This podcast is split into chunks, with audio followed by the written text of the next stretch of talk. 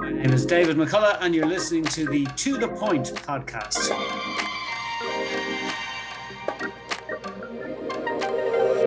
You're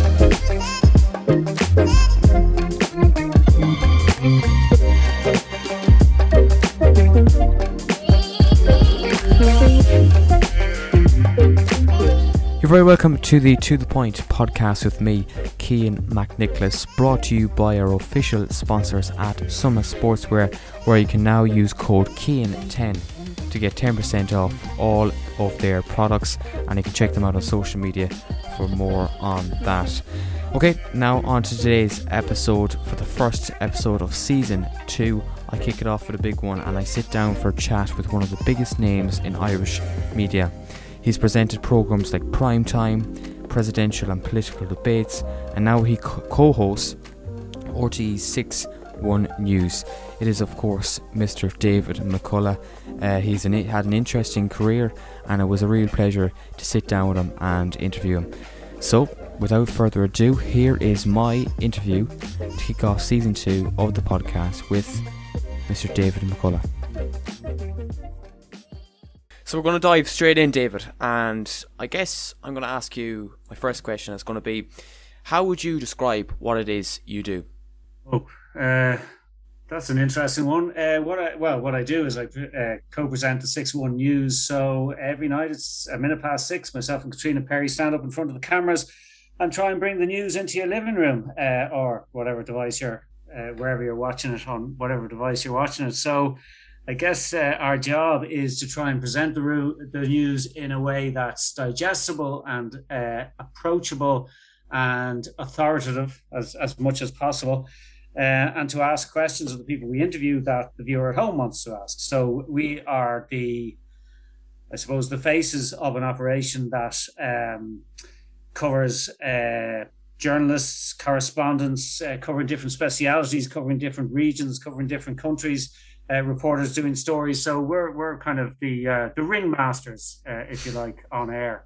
But obviously, the real ringmasters are the program editors who decide what order the stories go in and what stories are, are in the bulletin and uh, all the rest of it. So. Um, television uh, is much more of a cooperative enterprise than any other form of journalism, I think. So, what you see on the screen is the result of hours of work behind the scenes and, and lots of people getting busy throughout the day and uh, we get to say good evening and welcome to the six one.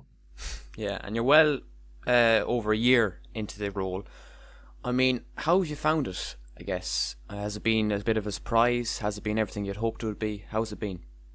Well, it's, it's a it's a bit different to um, to prime time, which was the previous job I was doing, which is on twice a week, obviously, and and um, is on a bit later. Um, so the six one has a much bigger audience. So I've noticed a bit of um, you know people just clocking in the street uh, more, even more than they would have done with um, mm. with prime time. Um, the difference with six one is that it's um, it's it's a beast like it's an hours of, of, of, moving news. You never know when you go in uh, in the morning what you're going to be doing.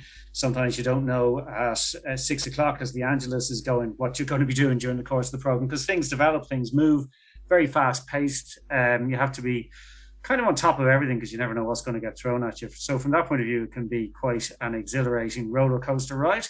Um, something new every day. Although I suppose the last year and a half has been, has been one story has dominated, obviously, but there are there's different angles, different nuances. You never know what's going to happen during the course of the hour.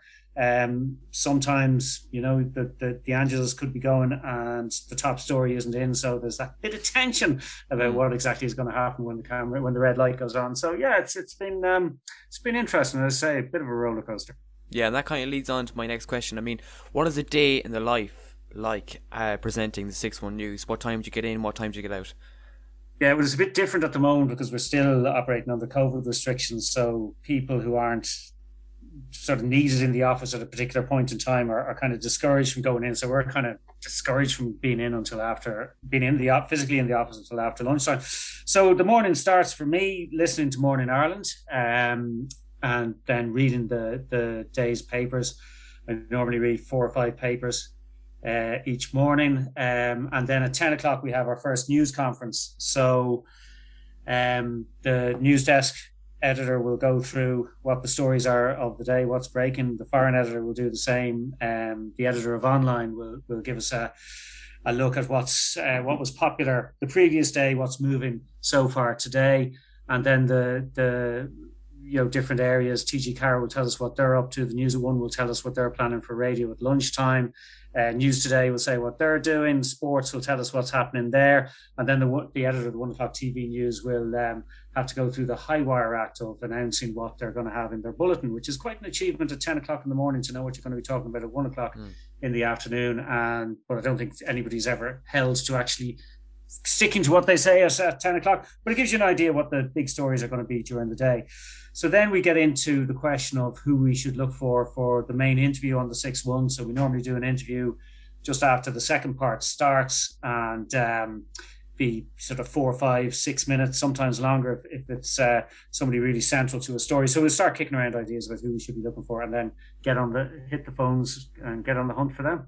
Wow. Uh, so then I normally arrive into the office around lunchtime uh, and it's a question of uh, talking with program editors, talking with Caitríona, talking with different people about what stories are going to be, how we should introduce them. Uh, if we're going to do an interview with one of our reporters or correspondents, you know what, what the shape of the interview is, what we want to get out of it, and then a lot of concentration on that main interview. Um, you know what, what we want to get out of them, what the viewer at home would like to, to hear them that person being asked, and then around oh, 20 to 5, I go and get my suit on. I'm obviously not allowed to take the suit off the premises because it's RTÉ's property and uh, they, don't, they, they have a suspicion that I might mess it up if I took it away with me, and they would be right. Um, and then uh, get the bit of makeup on. And then just the final hour then is a bit of a rush trying to go through all the lead ins to make sure you can, you can pronounce everything, make sure it's uh, written in a style that you're comfortable with. Um, and uh, then about 20 to 6, we go in and start rehearsing the opening. And then one minute past six, red light goes on and off you go.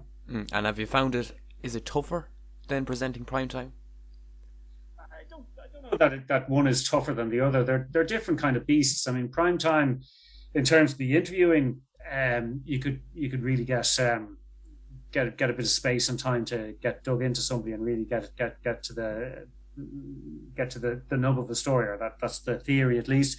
Um, with the six one, you obviously have to be a lot more focused. You don't have much time, and uh, you know if your if your interview runs over, it means they might have to drop a package. So something your colleagues been, have been working on all day gets ditched, um, possibly for good reasons. Sometimes maybe, maybe not for good reasons. So you have to try and keep to the keep to the time. So it's it's really a question of of, of really getting dug in as, as quickly as possible and to try and avoid the thing that some people do when when they're, they're being interviewed um, they're asked a question and they say well i'm glad you asked me that kim and they then talk about something completely different or they um, sort of rehearse the stuff that we already know. It's, it's sometimes called admiring the problem. So you might have a, a, a thing about housing policies whatever and they'll insist on reeling off a big long list of statistics about how many houses have been built how many houses are needed all the rest of it which i might have just said in in, in my introduction. So that can be uh, just eats up the time, which they well know and I well know. So the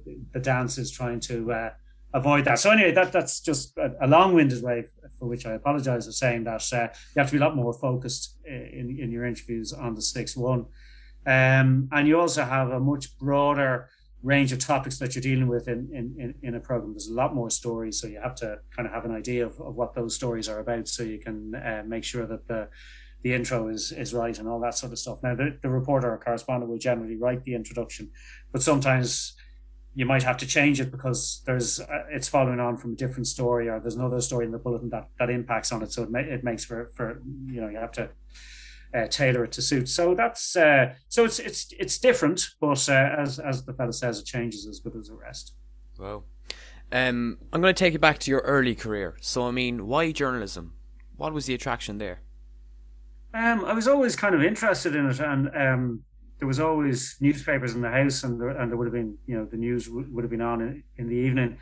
And uh, I first got interested in politics when I was sort of 12, 13, 14, that sort of age. And uh, it was a time of great political drama. We had uh, Charlie Haughey versus Garret FitzGerald, sort of titanic battle, um, political battles. And uh, it was a tough time economically. And as I got a little bit older, like a lot of my friends would have been talking about emigration, all that sort of stuff. So there's a lot going on that, that you know, attracted my interest. Um, and I always liked writing. And uh, a couple of teachers early on sort of said, "Oh, you, know, you, you have a nice style. You should uh, you should maybe think about journalism as a career." And um, I just, just sort of the more I thought about it, the more attracted I was because I was interested in the news and I was inter- interested in writing. So it seemed like a, a good fit. Um, so that was where the initial interest came from. And was specifically you had your eye on, let's say, a newspaper job rather than a broadcasting job? Yeah, I think my, I think at the time I wanted to uh, have Mark Brennock's job. Mark at the time was the political reporter of the Irish Times, and um, I think his I think friend of he was friend of a friend of a friend type of thing. But uh, mm. I didn't know it myself at, the, at that stage. But I, I, thought, oh, that'd be a great job, wouldn't it? Writing about uh, politics and hanging around in Leinster House.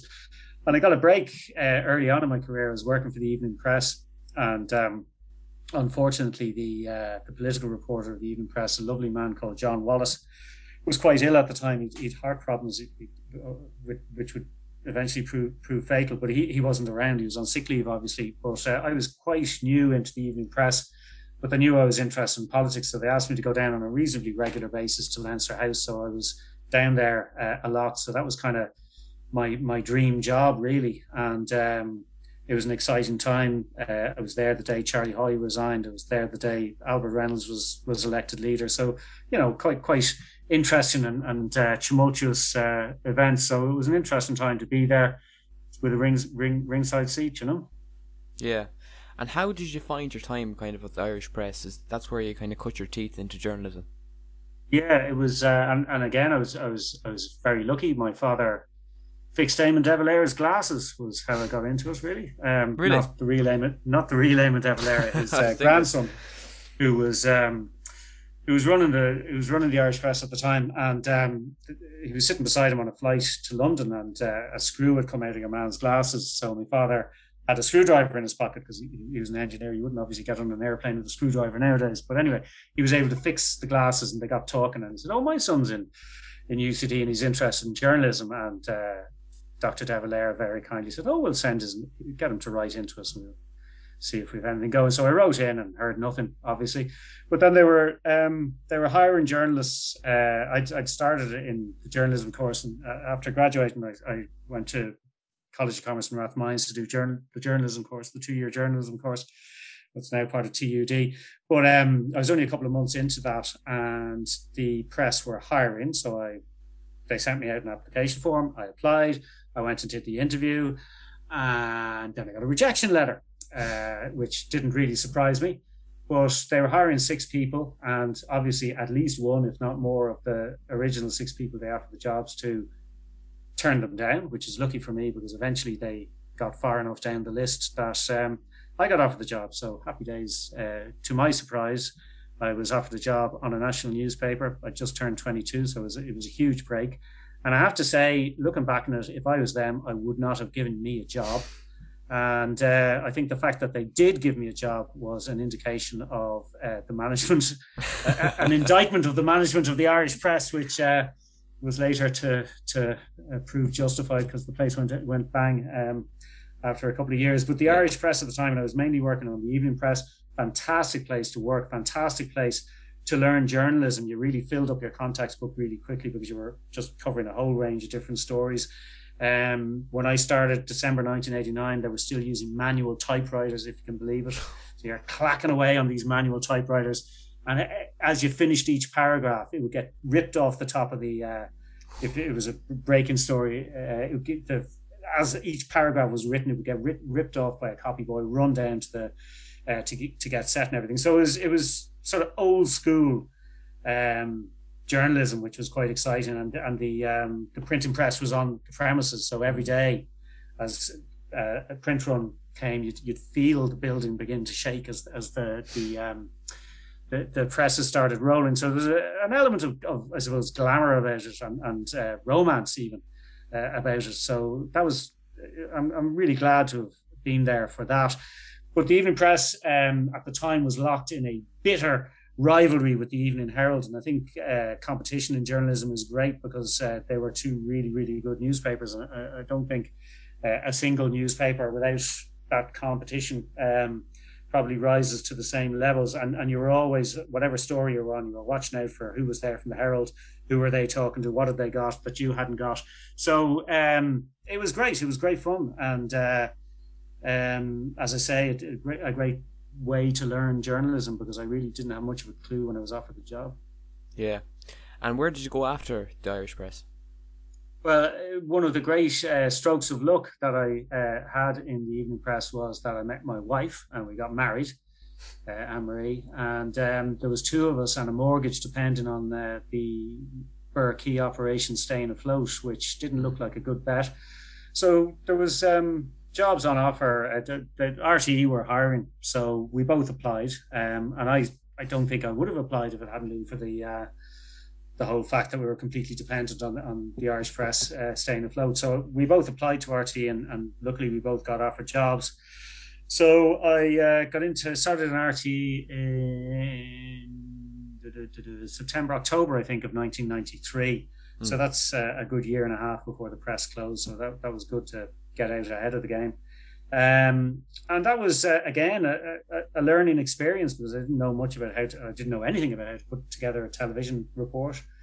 Uh, started off on the foreign desk, television foreign desk. So um, you're given a story. It could be Bosnia one day, South Africa the next day, whatever, and you you put together a, a report from the um, the stuff that's been fed in from the uh, from the agencies, AFP and Reuters, and all that sort of stuff. Uh, pictures come in, uh, reports on, on, the wires come in about what's going on, and you, you put the two of them together. So that was that was a, a good way of learning how to put together a TV package. Um, but as I say, I was sitting at my desk in, in RTE in Montrose doing all this. But a friend, friend of my dad said said to him one day, "Oh, David's getting some great trips uh, with this uh, with this RTE crowd." it was actually the different places, which is nice. There was um, a guy retired uh, early on in my days on, on, on in RTE and he retired from the foreign desk. He said, now that I'm leaving the foreign desk, I'm hoping to travel. Uh, I haven't been doing any of that uh, as it happens. So that was great. And then I was on the, the home desk, TV home desk, actually going out and doing reports for a while. And then I was on the News of One uh, with the great Sean O'Rourke, which was a, a brilliant experience as well. And actually, the editor was off on maternity leave for a while, so I got to edit the program for uh, about six or eight months, which is a great experience as well.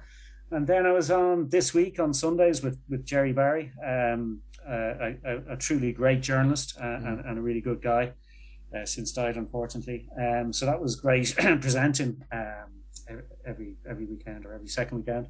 And then I, I got um, got a job as a polcar in Leinster House for twelve years, which was uh, kind of where I'd, I'd, always wanted to be, um, and it was great. Uh, it was hard work. It was draining, but it was very rewarding as well. And um, you know, just all through the Bertie years, through the crash, through the start of the uh, Fine Gael Labour coalition as well. So that was um, a really important part of my life. I really enjoyed it. Uh, um, and I think trying to explain what's going on in Leinster House to people in, in, in a way that's, uh, as I say, digestible and relatable is, is a challenge. Um, and uh, again, every day was different. You never know what sort of crisis was going to happen.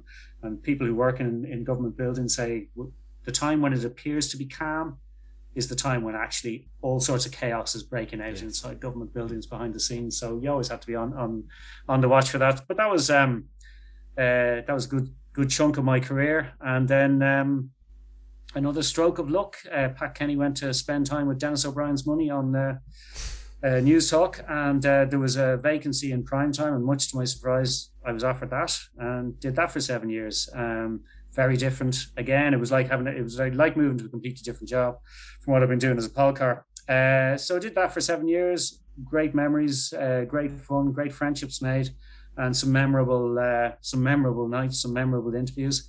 And then um, a year and a half ago, I got, got the call to move over to the six one. So that's that's my career. It might sound like there was a brilliant plan and master plan in place, but I can assure you there wasn't. You've whiteboard at home, planning everything. yeah, yeah, yeah. um, but just take me back to the political correspondent days. I mean, what hour days are you working there? Because you know you watch the news each day, and they're, they're outside the building, in the freezing cold, day after day. What sort of yeah, hours um, are you working? Uh, the hours can be insane, and it's actually worse since um, since my time because the um, the online thing has become a lot more important. Mm. So I would have had deadlines when there was programs like Morning Ireland, uh, one o'clock news, six one nine, and all the rest of it. But they have a deadline all the time, every minute of every day, uh, to try and get stuff out uh, before their their rivals. But in my time, it would have started if you were on a on a big breaking story. You would have been on Morning Ireland probably in the first hour, so uh, some say quarter past seven or whatever but in order to do it, obviously, you'd have to see what was in the papers and, and check in with their sources and everything. So if you're on at a quarter past seven, you're up at six o'clock um, preparing, um, and then head head into town, uh, head into Leinster House, probably live on the one o'clock TV, probably something on uh, a, a radio audio, and then uh, uh, um, and then a, a, live on, on the news at one as well. Grab a sandwich and then get into it. Get get preparing for probably a packaging live on the six, the same on the nine. Uh, at that time, we had news today at half 10, so you could be stuck for that as well. And then back home, try and grab some sleep and, and back again the following day. So it is intense. Um, it is very hard work, but it's, um, you know, it's rewarding as well because because uh, there's nothing like the excitement of, of, of, a rolling story and an important story. And most of the stories you're dealing with in uh, in in politics, I mean, they affect a lot of people very directly um, and, and and it's trying to make that connection for them that this is why this is important to you I mean I remember when the the um, the slow motion collapse of Brian Cowen's government was just the most surreal time yeah. uh, I think I've ever had in journalism uh, I remember one day after something in particular had gone wrong that all the Fianna Fáil TDs were clustered around the stairs outside the chamber and um, they were talking about how they were going to have to get rid of them in the full view of all the journalists normally they do the plotting in private where we can't see them, but they were doing it in full view and they really didn't care. It was just an incredible time. And I remember doing um, getting the scoop on Mary Harney deciding that she was going to res- resign and not not contest the next election and, and uh, stand down as minister, and uh, got a, got an interview with her uh, on onto the nine o'clock news. Uh, thought I'd done a good day's work. Went and got the Luas home uh, in the course of my journey from Stephen's Green to um, to Sandyford, uh, the phone started going. Uh, Batt O'Keeffe had resigned. Somebody else had resigned. I think three or four of them had resigned in the course of that Luas journey. So I was on the phone. Oh, we need you for um, for the late news. So I got off the Luas. I ran down the road to my house. I'd rung Anne Marie, and she had got the engine of the car started. I ran into the house, ran up to the house, ran up the driveway, jumped into the uh, car, drove into RTE, screeched to a halt, ran up the stairs, ran down the corridor, ran into the studio, sat down in the seat just as Eileen Whelan was saying, and we're joined now by our political correspondent, David McCullough. Of course, I was completely out of breath. I could barely get it out, but I think it conveyed the uh, the excitement of the of the breaking story for the viewers. Anyway, that's fascinating, absolutely fascinating. And I mean, did they give you any prep? Did they tell you the details? Did you just have to learn over the phone and just go straight on to, yeah, the yeah. camera? Yeah, yeah, yeah. Well, I mean, it was it was um, you know the background to it was, would have been um, all known to me, but it was just the fact that all these ministers uh, resigned, and you might remember it was part of a a plan that um, that then Taoiseach Brian Cowen had that these people ministers that weren't going to contest the election because they could see which way the wind was blowing he was going to ask them to resign from cabinet and then appoint new ministers. So people who were going for re-election would have the added sort of cachet of being a minister. What he hadn't taken into account was that the cachet of being a minister in his government at that particular moment wasn't much of a vote winner. So it was the first time, Pat Rabbitte, I think, said it was the first time in history that backbench TDs were not taking calls because they were afraid of being offered jobs in government. the second thing he hadn't taken into account was the Green Party, which had a um, uh, moral qualms about uh, appointing people as ministers for what would be only be a matter of weeks. So he wasn't able to replace them as ministers, with the result that there was six or seven people left in cabinet, and they all had three or four jobs. So the names of their, like the minister for education, skills, and science, and health, and blah blah blah, blah whatever else it was, it was just completely unreal. It was just uh, an incredible time, uh, and it was great to in one way, it was great to have a have a have a have a, a ringside seat and see what was happening. In another in another side, it was kind of horrifying to see what was happening to the country. But anyway, it was it was what it was. Oh, And I mean, how did you find the transition from being a reporter, being a political correspondent, to now actually presenting on prime time? It was it was really difficult uh, for for a number of reasons. Number one was I was on a pretty steep learning curve to find out how you do this presenting lark. Um, I mean, I pre- presented on radio before, but TV is a completely different animal. I'd done the week in politics a couple, uh, well, uh, a fair few times at that stage, but prime time is, is a different beast altogether. So there was a steep learning curve. Um, I wasn't at all sure that I was the right fit for it. Um, but my bosses seemed to think I was, so that was grand. But uh, you know, you're you're dealing with with um, with a lot of new uh, sort of skills you have to develop, and I had to develop, uh, I had to try and develop them very quickly. Luckily, um, both Miriam O'Callaghan and Claire Byrne were, were really helpful to me and uh, very supportive, and uh, helped to um, cover up my many mistakes. So that was great. But the other the other thing that was difficult about it was you went from a situation where you knew what was going on because you were in Leinster House all the time and you knew the background to stuff, you knew the stuff that all the stuff that um, can't be reported over the airways for one reason or another, but is, is very important to understand the motivations of why people are doing certain things. So you're right at the center of things to being a step removed and um, not knowing what was uh, all the time what was going on or not knowing the people uh, involved to the same extent, like up to 2013, I knew every TD uh, pretty well, and uh, you know had built up relationships with with people. So I, if they told me something, I, I could uh, I, I, would know how, how much weight to give it, how how to assess it, and that was no, suddenly no longer the case. So you know the new intakes in in, in more recent general elections, a lot of them I don't I don't, I don't have any personal relationship. Mm. Um, so that was difficult. Uh, so it was just a change from uh, from being the person being asked, well, what's going on, to being the person asking what's going on. So I think that took me quite a while to adjust but is, to. But is that um, important? And not to have that personal relationship when you're interviewing them on prime time, where people of the public at home want to get nitty gritty and want to get answers. Uh, it it it's uh, it probably doesn't it probably doesn't matter as much as I felt it did at the time, mm-hmm. uh, because if you're doing an adversarial interview, it might be helpful not to know people uh, too well. But I, th- I think a lot of the time, if, if you do have uh, if you do have a relationship that allows somebody to be comfortable with you, um, I, I, think that can be helpful in, in some situations. Um, but also to know, um, you know, this guy is is is usually on the level, and I, I can tell when he's bullshitting me. Um, uh, maybe you don't need to know somebody personally to to to know that, uh, but um, I certainly felt at the time that it helped. But it's uh, you know it's a different role. It's it's a, it's a different um, it's a different kind of job, uh, and it, you know it took me a while to get used to it. But I guess I'm used to it now. Was it tougher? I, no, well, I mean, given the uh, the hours I just uh, I just mentioned about and, and the routine of, of a correspondent, and it's not just politics that that goes for any RTE correspondent because they've so many mouths to feed on radio and TV and now particularly online, social media as well. Um, I wouldn't say one is tougher than the other, but they are very different, and uh, you know they, they they need a different approach. Yeah. Um, you have interviewed many people. Uh, Taoiseachs, presidents even. I mean, what has been your most memorable interview, and what what who was it? Uh, it was Bruce Springsteen.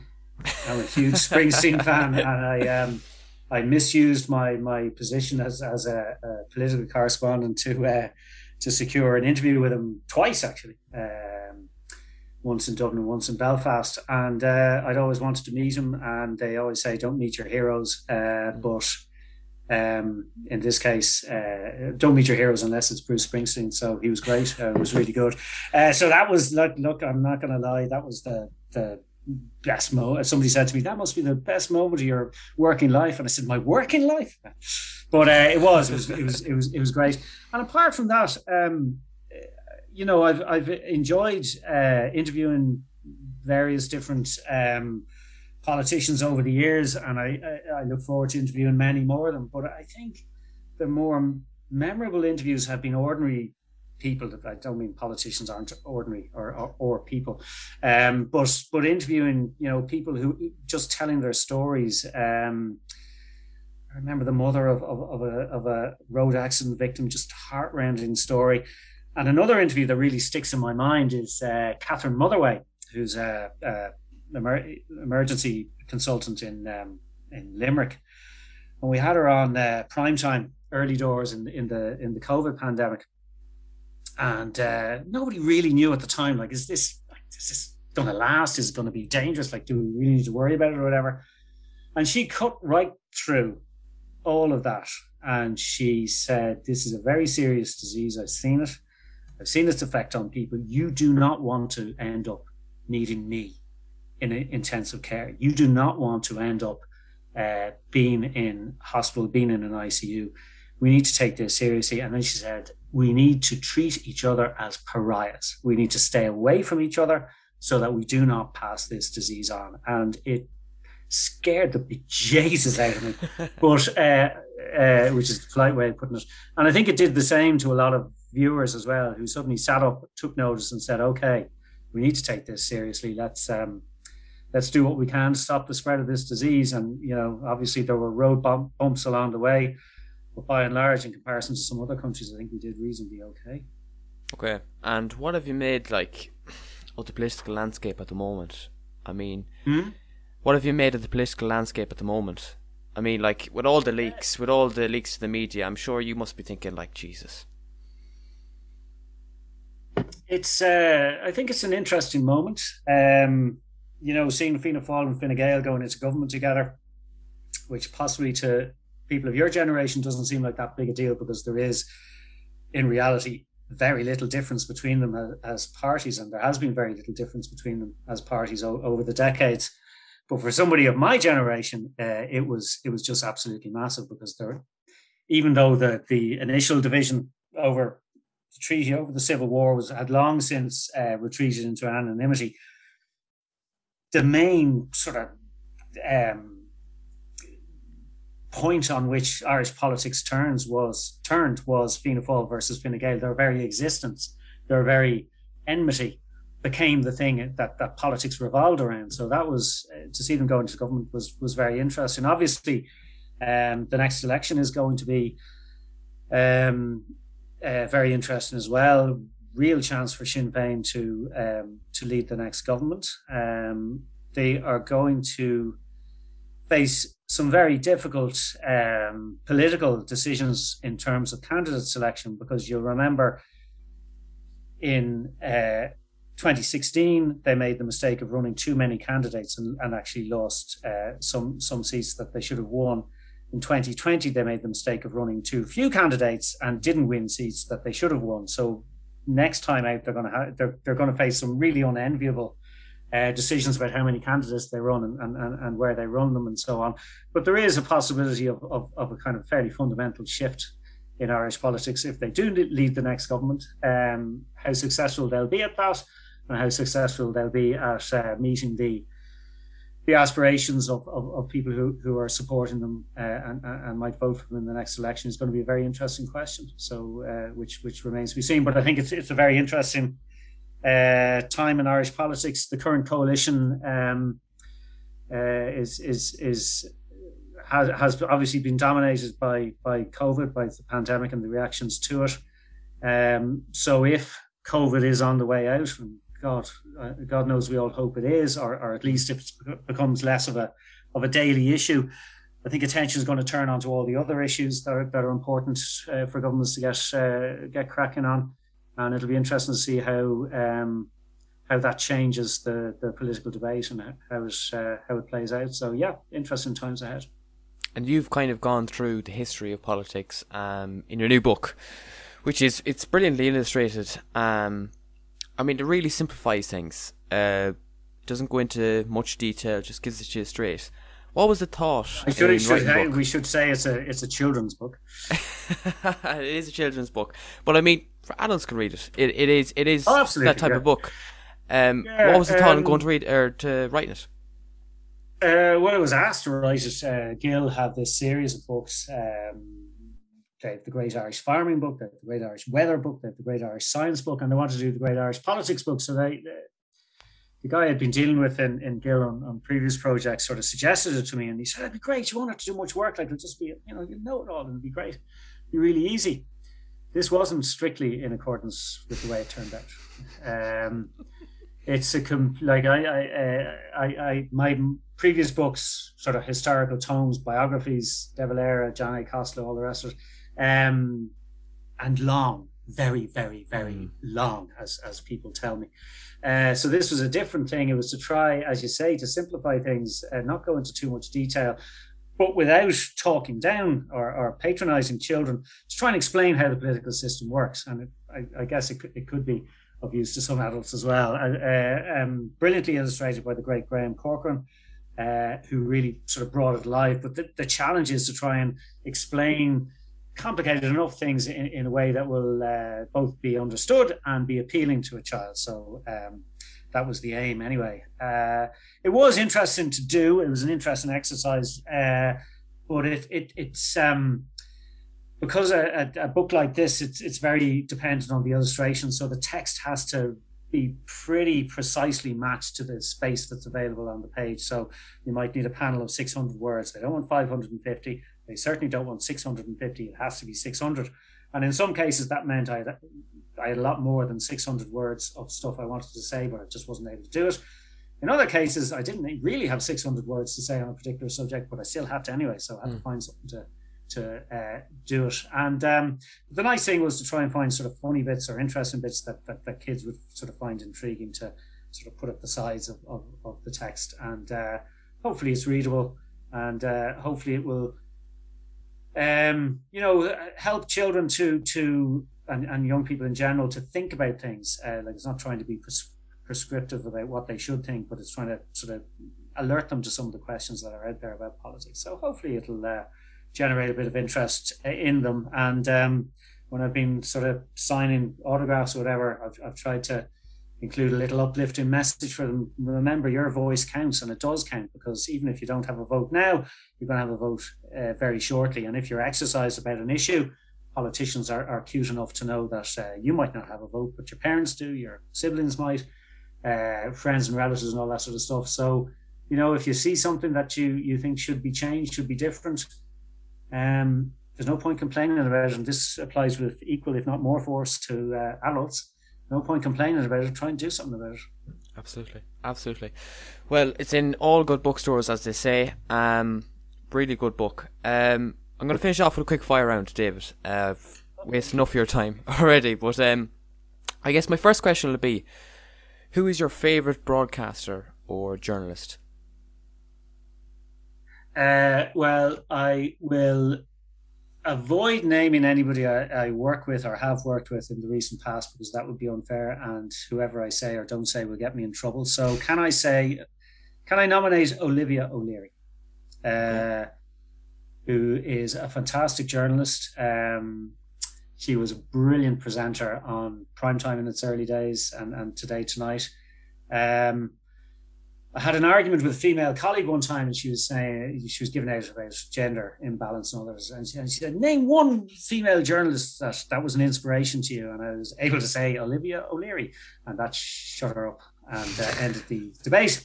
So that was good. But uh, I think for uh, coolness under pressure, um, ability to write really well, and passion for um, for imparting knowledge to the public. Yeah, Olivia.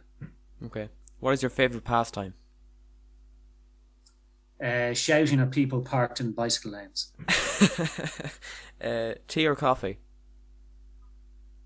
Uh, what type? Black. Black coffee. I don't know if I'm buying it out. I have a um, I have a mug at home and uh, at work.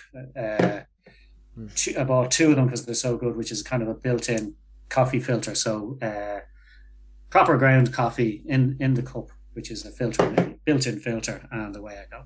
Proper hardcore stuff. um, your what is your biggest advice to young aspiring broadcasters and journalists? Uh, if you want to produce something, you have to consume a lot of it before you, you do. So if you want to write, you need to read a lot Uh, and the same goes for broadcasting. If you want to be a broadcaster, look at what other people are doing, look at how they do it. So, um, watching people or reading people uh, can give you a lot of ideas about things that you might like doing or, or might not, not like doing. So, read, watch, and uh, practice. The most yeah. important thing for whether it's broadcasting or, or, or, print or online, it doesn't matter. The most important thing is to be able to write well, clear, concise English that gets across uh, your message um, and uh, is understandable. Uh, so that's it. Okay. What is your favorite TV series? Uh, at the moment, we're watching Succession and loving it. Yeah, it's brilliant. Yeah. Uh, who is your favorite RTE colleague? I'm not going to answer that. no comment. Oh, sorry. I will. I will answer that. My favorite RTE colleague is my wife, Anne Marie Smith. Oh, that's a smart nobody answer. Can com- nobody can complain about it. um, if you were to have any five dinner guests, dead or alive, who would they be? Oh, uh, dead or alive? Uh, well, I'll assume Anne Marie is coming anyway. Um, I will invite Bruce Springsteen, the aforementioned. I will invite Martha Gellhorn, the greatest war correspondent of the 20th century. Mm-hmm. I will invite uh, Terry Pratchett, brilliant author of the Discworld novels. I will invite Hanna Sheehy Skeffington, uh, feminist, pacifist, socialist, Republican. Uh, probably wouldn't agree with a lot of what she said over dinner, but it was certainly enlivened the conversation. Mm. How many is that? Four. And the fifth seat is going to go to Flann O'Brien, Brian O'Nolan, Myles na gCopaleen, whatever name he's going under uh, at that time. I may regret inviting him because he may imbibe too freely of the alcohol, but uh, I think he could be entertaining nonetheless. Interesting, interesting. And last question describe yourself in three words if you can. Uh, grumpy, over caffeinated misanthrope. Brilliant, David. David McCullagh, it's been a pleasure. Thanks a million for